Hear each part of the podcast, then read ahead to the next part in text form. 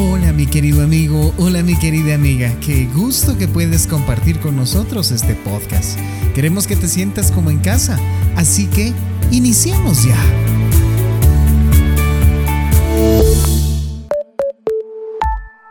Seguir sanando. Su recuperación del trauma del desastre tomará tiempo y se realizará por etapas. Cuando se encuentre en medio de tiempos difíciles, puede sentir que las cosas nunca mejorarán, que el dolor y los problemas continuarán para siempre. Recuerde que en este mundo las cosas siempre cambian y a menudo los cambios conducen a algo mejor. Cuando su vida se haya calmado un poco, podrá reflexionar más profundamente sobre su experiencia. Considere unirse a un grupo de auxilio espiritual.